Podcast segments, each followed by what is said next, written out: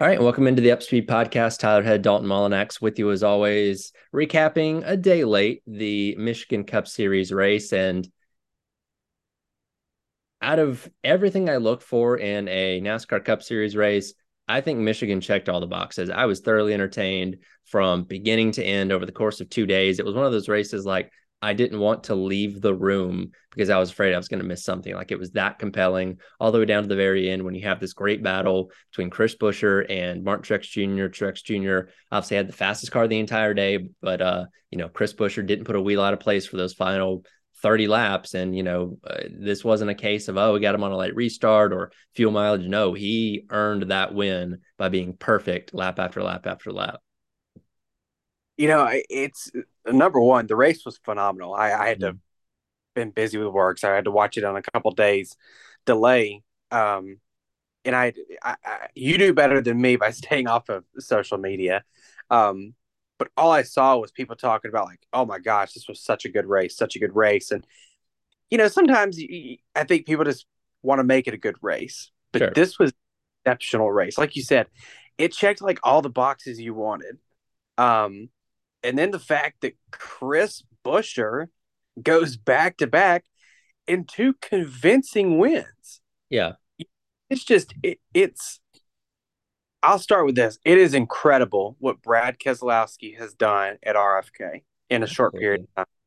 Yeah, and I go back to what we opened last week's show with where I said, you know, Let's go back two years, 2021. If I told you Chris Buescher won a race straight up, not on a crazy restart or fuel mileage or anything like that, you'd probably be pretty surprised. But given what those two guys have been able to do in the past year and a half, it shouldn't come as a surprise that they won at Richmond last week. A little surprising in Michigan, just given how bad Fords have been at the high speed racetracks this season. You know, obviously, you know, Joe Logano won at um uh, Atlanta, that super speedway. Ryan Blaney won at uh, Charlotte for the 600. But outside of that, it's been really, the Ford's been really off for the most part. I mean, you'll get a top 10 here and there, but as far as competing for the win or competing for the lead throughout the course of the race, they've been pretty non existent. So I was fully expecting, I'm like, okay, well, you know, he's out there in front and then Truex going to run him down and he'll drop back a few spots. But again, he did not put a wheel out of place for those entire final 30 laps. And again, earned the win at a you know, uh, Roush Fenway Racing used to be so known at Michigan because it was a horsepower track where you needed to bring the best engines to compete for the win. And, you know, Greg Biffle, Carl Edwards, Matt Kenseth, they were regular contenders anytime you went there. For the past decade, that hasn't been the case. So it's kind of cool to see that company get back to where they used to be at a track that they used to dominate at. Yeah. I, I mean, and, and it's just, it's, it's really cool. Like you said, what they're doing and, and how they're doing it. I I thought Truex had the car to beat. I, I mean, I mm-hmm. think as well. And and then like you know, the longer you went in the final stage, you're like, okay, well maybe Buescher has something here. Um, even Keselowski himself, you know, yeah, with the top Keselowski with the top five. You know, so it's like it, it's it's just it was a it I it, it was a top three race of this year. Yeah, for sure. It's one of the better Mich- Michigan races I've seen in a long time. Yeah, absolutely. And Michigan, you know, had a propensity to get really strung out. And one thing that it had going for it for a while was the fact that it was multi groove. And if you go back and watch a Michigan race from the mid 2000s, they were running from the bottom to the top, and it was really good. They repaved it in 2012, and it became more of a single groove racetrack. It's still close to single groove. You certainly can't run from the bottom to the top like they used to, but it's opened up a little bit. I know they've experimented with some PJ1 and stuff, and there was certainly some of that on the track this past weekend, but you definitely saw multiple lanes being used. And with what this next gen car is, with the ability to draft and slingshot and stuff like that, Michigan was the perfect track for it because you had guys making moves going three and four wide down the straightaways and you know really being able to race throughout the field. Martin Truex Jr. on the uh, was it stage two he went from 16th to first in only a handful of laps. And it's like, yeah, it's pretty clear you can pass guys here. So um, again, we just keep having the same conversation. These bigger, faster tracks are the bread and butter of what this next gen car is good at. Talking about Truex's restart, I don't know if you saw the clip on Twitter of his inboard or his on car. It's like they were all going 20 miles an hour slower. It was like it was like something you do in a video game, right? You know, like it's on rookie mode. Yeah, exactly. And it's just like I, you know, it was impressive the run he had, but like you know, like you said, like um, you know, with the type of type of car we have now fits perfectly with a Yeah. Michigan. Yeah. Uh, you know, and it did it did on Sunday and into Monday as well. Yeah. And I, you know, Mi- Michigan holds a special place for me now because, so I talked about it's the fastest track on the circuit now. You know, we, I mean, we got saw got Reddick hit like 209 going into turn number one.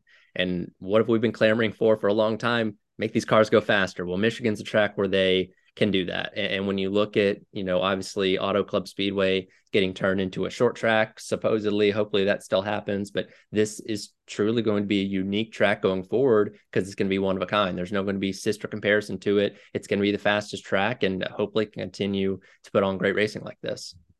Yeah, definitely. Uh, Chris Buescher again winning the second race in a, his second race in a row. Funny enough, just like Kevin Harvick did last year, he won Michigan and, and Richmond back to back. Though I think they were flipped on the schedule last year. Hmm. But now, kind of looking at this, is it crazy to think that Chris Buescher could possibly be in like the round of eight in the playoffs this year? I was hoping this is where you were going. You Yeah. know, I mean, I was at the race last year at Bristol when he won. Yeah. You know, the Bristol night race. Um, and this is the thing too. Like, I- obviously, he's a he's a talented driver. He's Xfinity Series champion. He's the thing now that that and and this goes back to what Brad's done at RFK since joining over. What he's done in the car, outside of the car, bringing new people in. But it's just like I feel like as an organization, almost every week they have a chance to win. Yes. You know, and like you can't say that for every car. Like if you're ranking the Fords right now, you know, Penske, you'll put them at the top. Okay. I mean, would you though? Right now? I I would. I still would. Okay. But RFK is no slouch at number two, and they are they are leaps and bounds above SHR. and, and we we've talked about this last week. RFK is so consistent.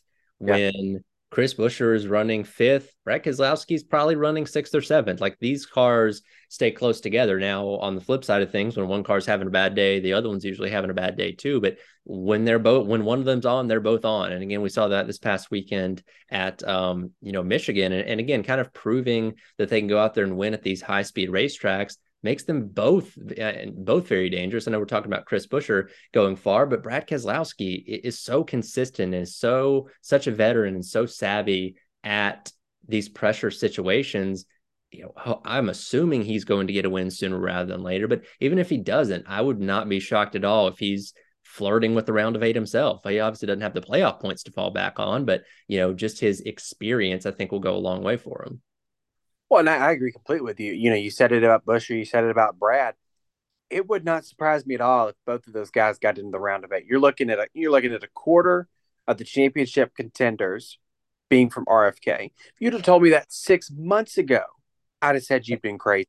One of the things that Brad talked about eh, as his organization as a whole and, and kind of the sport too is like as they figure out this car more, there's less, you know, highs and lows. You know, Sure. you don't ride the wave as much, so to speak.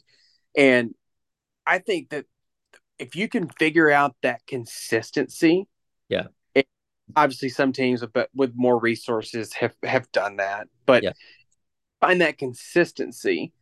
You know, it, but you also implement like race winning speed, like they've shown to do.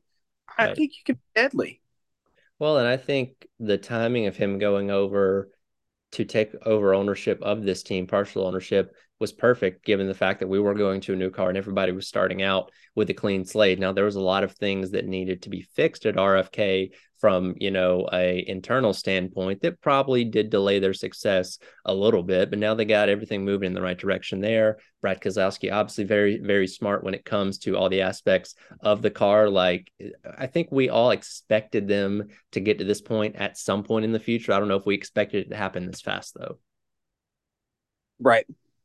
So, um, but again, sets up Buescher pretty well. Brad Keselowski sitting very pretty as far as points above the cut line go, so nothing to worry about there. Uh, speaking of the cut line, things are getting very interesting as we are now down to just three races before the playoffs. Indy Road Course this weekend, Watkins Glen next weekend, and of course Daytona in the regular season finale. Currently just above the cut line, but not feeling super safe. Bubba Wallace at 58 points ahead, Ty Gibbs at plus three. Then just below the cut line, Michael McDowell, Daniel Suarez, both at three and five points behind, respectively. AJ Allmendinger at 24 behind. And I feel like that's kind of where the extent of pointing your way in cuts off. Because after that, Bowman, Cindric, Elliott are all 40 plus points behind. And with just three races to go, I don't think you can make up that big of a gap. No, I don't either. Um, I tell you though, there's a lot of there's a lot of good cars there. Mm-hmm. Uh, we'll see what happens. Yeah, and you know, how how crazy would it be to have RFK with the same amount of cars in the playoffs as Hendrick? Uh, you know, I, it's funny you say that because my dad was asking me a few weeks ago about him because he came to visit the Weather Channel and, yep. uh, you know, just talking. He was like, you know, do you think he had because he's not winning? I mean, he won the Daytona 500, sure, you know, but a lot of times he doesn't finish anywhere near his teammates. And you know, is he a guy that could potentially be on the chopping block here in the next year or so? Given his dad's role in the company, I would lean towards no. Um, I think he's kind of a classic yeah. example. And I, I was reading something, it was either today or yesterday, of somebody talking about you know the difference now when guys make the jump from Xfinity up to the Cup Series, given the lack of cup drivers on a week to week basis. Yeah, you still have Kyle Busch that comes down and runs, and you know the Hendrick guys come down and run races here and there, but it's not the same as it was a decade ago, where literally every week you're dealing with Brad Keselowski, Kyle Busch, Kevin Harvick, Joey Logano, and you know when a guy like Chase Elliott goes out and wins two races in his rookie year in the Xfinity Series, it really proves a point. And now, yeah, sure, Chase Briscoe and you know um, Austin Cindric can go out there and have dominant seasons, either win their championship or come close to winning the championship. But it's very clear there's such a leap between the Xfinity Series and the Cup Series now because we don't have that same gauge of talent that we once did with Cup guys in the field every single week. And I think Austin Cindric is kind of a shining example of that because even a you know we expected okay, well maybe he's not going to go out there and be consistent as consistent on the mile and a half, but surely he's going to win a road course race at least once every single year, right?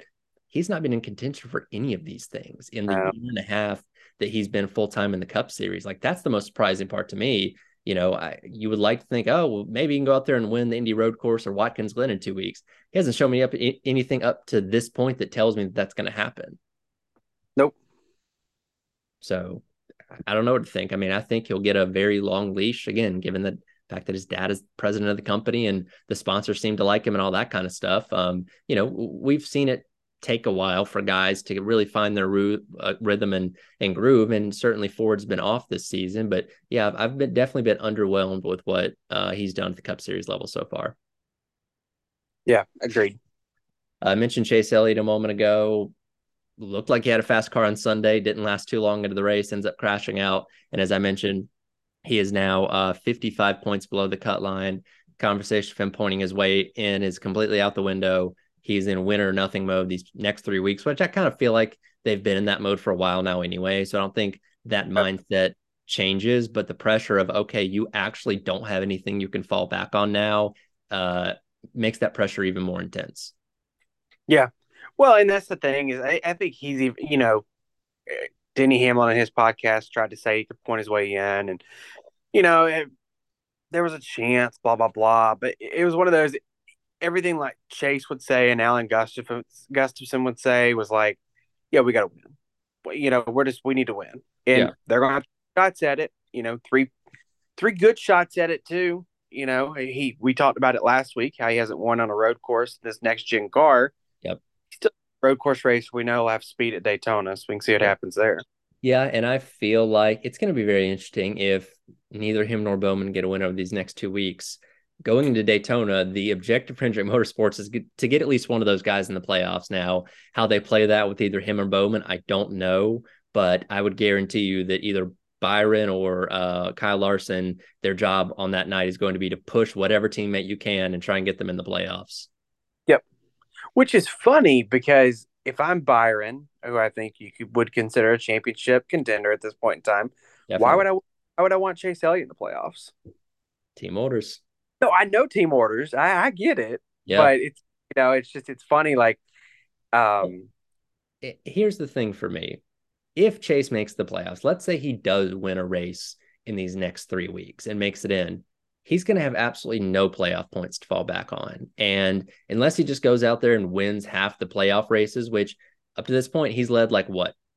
He's led 38 laps this season. He has not shown us that ability to go out there and win races on a consistent basis. Even if he makes the playoffs, I'd be very surprised if he makes it to the round of eight because he has no mulligans to fall back on. Look at him last year. He had an amazing regular season, wins the regular season championship, just has a buttload of playoff points, and outside of winning at Talladega, was pretty underwhelming in the playoffs. And if he matches that this year, even if he doesn't make the playoffs, he's not going to last very long. I've seen crazy things happen though. That's you know, true. That's, I mean, you never know. Light, catch lightning in a bottle and and ride that ride that all the way till you get to to Phoenix in November. But it's kind of one of those things, and we've seen this with plenty of guys. When they come back from an injury, they're just not quite the same for a little while. And I think that's been the case with Chase Elliott. We obviously know he's in fast cars because his teammates have gone out there and won six races this year between Byron Larson, but he just hasn't shown what we expect him to be on a consistent basis. And, you know, it may take a little bit of time to, to get back into that rhythm. But as of right now, I just, I don't have the confidence that he can go out there and do it. Yeah, I agree. I, I think it's, it's a long shot. I think it's a long shot to win these next three weeks. Definitely. And, well, We'll talk about this at the end of the show, but you got a lot of road ringers coming in this weekend and a few next weekend as well. Yeah. So definitely not going to be easy. Um, Xfinity Series also in action this past weekend. John Hunter Nemechek, despite getting caught up in a little bit of a situation with his teammates earlier on the race, able to hold on and pick up another victory. On absolute fire right now, definitely the championship favorite. Um, most likely positioning himself for a Cup Series ride next year already, but um, you know, it's kind of one of those things that even when they're not at their best, they still find a way to win. Yep. That, that that's what that that's what the whole JGR organization does in the Xfinity series, in the Cup series too, but especially in the Xfinity series, they even when they're quote unquote down, they're they're still really really good. And uh, Justin Allgaier once again shoots himself in the foot when he had a car very capable of winning the race. Water is wet. That seems to be the case for JRM this entire season. Outside of his win at Charlotte, you look at Josh Berry at Pocono had a winning car. Obviously, Justin uh, uh, Justin Allgaier this past weekend. What was it? Daytona. Was it all three of them like one, two, three at the end of the race, and they still managed to lose? Like yep. that kind of year for them. Yeah. Sometimes you just unlucky. Yeah, I guess so. Um, before we get into picks for this weekend, a couple of news nuggets. One of the biggest stories of this weekend at Michigan was what went down with Noah Gragson. Uh, came out Saturday morning just for practice that the he had been found to have liked an insensitive tweet from a couple of months ago. I believe it happened in May. Um, team suspended him. NASCAR indefinitely suspended him, and it's been a back and forth affair over these past couple days. Latest news coming out today that Noah Gragson has asked for his release from Legacy Motor Club will not be back in the 42 car for the rest of the season. Uh, we don't have a timetable for when NASCAR is going to reinstate him, but it, has been a pretty tumultuous year for him in general. And this is just the unfortunate cap on all of it, it seems. Yeah, I mean, I mean the the performance in his rookie season hasn't been there. Number one, and then you know whether Legacy was looking to find an out for him or not, that this was served up to him on a platter, and you know he's got to take responsibility for his own actions, learn from it, hopefully be better because of it. You know, move on, and and you know he'll still be involved with NASCAR. I've seen some hot takes where you know he should never be able to drive a car again. That's not going to happen. You know, he needs to pay his dues, pay his time, and um, again, learn from learn from it, move on and I'll say this, and look, we were in the same situation a couple years ago with Kyle Larson, and he's obviously found his way back to a great spot, and he's a championship contender on a year in, year out basis. Do I think Noah Gragson was meaning anything malicious with what he did? Probably not.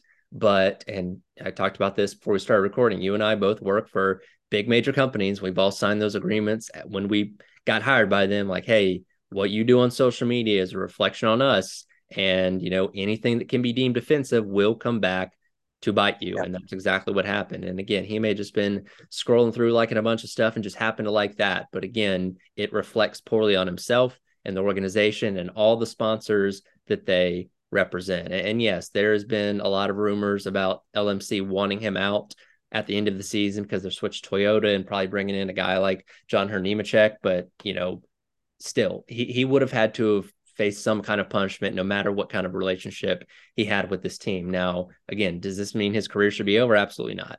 And I don't think it will be. I think he will have the opportunity to bounce back. He's probably not going to be driving anything for the rest of 2023, given how close we are to the end of the season. But I would expect him to be back, maybe not in the Cup Series, but at least in like an Xfinity ride, eh, a decent one at that by the time next season rolls around. Yeah, I agree. So just a unfortunate situation all around. And like you said, hopefully he learns from it and uh, it, it, comes out better on the other side. A uh, piece of silly season news that mm-hmm. on a normal year probably wouldn't be talked about as much. But when you look at all the rides that potentially open for 2024, this one actually answers a few questions because both Michael McDowell and Todd Gilliland will return to Front Row Motorsports next season. Now, Michael McDowell was heavily rumored to potentially take over the 10 car for Aric Almirola if he decided to retire at the end of the season, which we don't have an official confirmation on. So that's not going to happen. Also, Front Row Motorsports has released or not released, they've allowed Zane Smith the ability to seek other opportunities for next season. They thought about bringing in a third car full time. That wasn't going to be able to happen. So now potentially he could go take that seat over at Stewart Haas Racing if indeed Aric Almirola does end up retiring. So a couple of couple of questions potentially getting answered here. I tell you, letting Zane Smith go would be a colossal mistake. I think you know it, it's it's part of the business i get it um but there's a reason and Todd, I'll give it to him. Todd Gilliland has had a better season this year for Todd sure. Gilliland has impressed me a lot. He's been for what that equipment is, and look, Michael McDowell's got the shot at making the playoffs on points. Like they've definitely stepped up their game. Something about these cars really fits the way Todd Gilliland drives, and he's been very consistent and done a really good job. So he definitely deserves to have another opportunity. Exactly. And that's, you know, just one of those that it kind of comes at Zane's expense. And, you know, we'll see what happens. Um, I, I mean, the way, I mean, if you're reading between the lines, it seems like he's not going to be back with them next year. Yeah. Why place that doesn't think you're ready for cup when you think you are? Yeah, and look, he doesn't have anything else to prove in the truck series, whether he wins the championship again this year or not. He's definitely ready to move up. Now, there doesn't really seem to be any options on the table as far as the Ford camp goes for the Xfinity series. So that's why people kind of point the fingers at the um, you know, 10 car and cup. And for those that don't remember, he was heavily rumored to take over the one car for Kurt Busch after he left Ganassi a couple years ago. And of course, Trackhouse Racing ended up buying out Ganassi. So that fell to the wayside. But this is a guy that people have thought has been ready for cup for a while now. Yeah.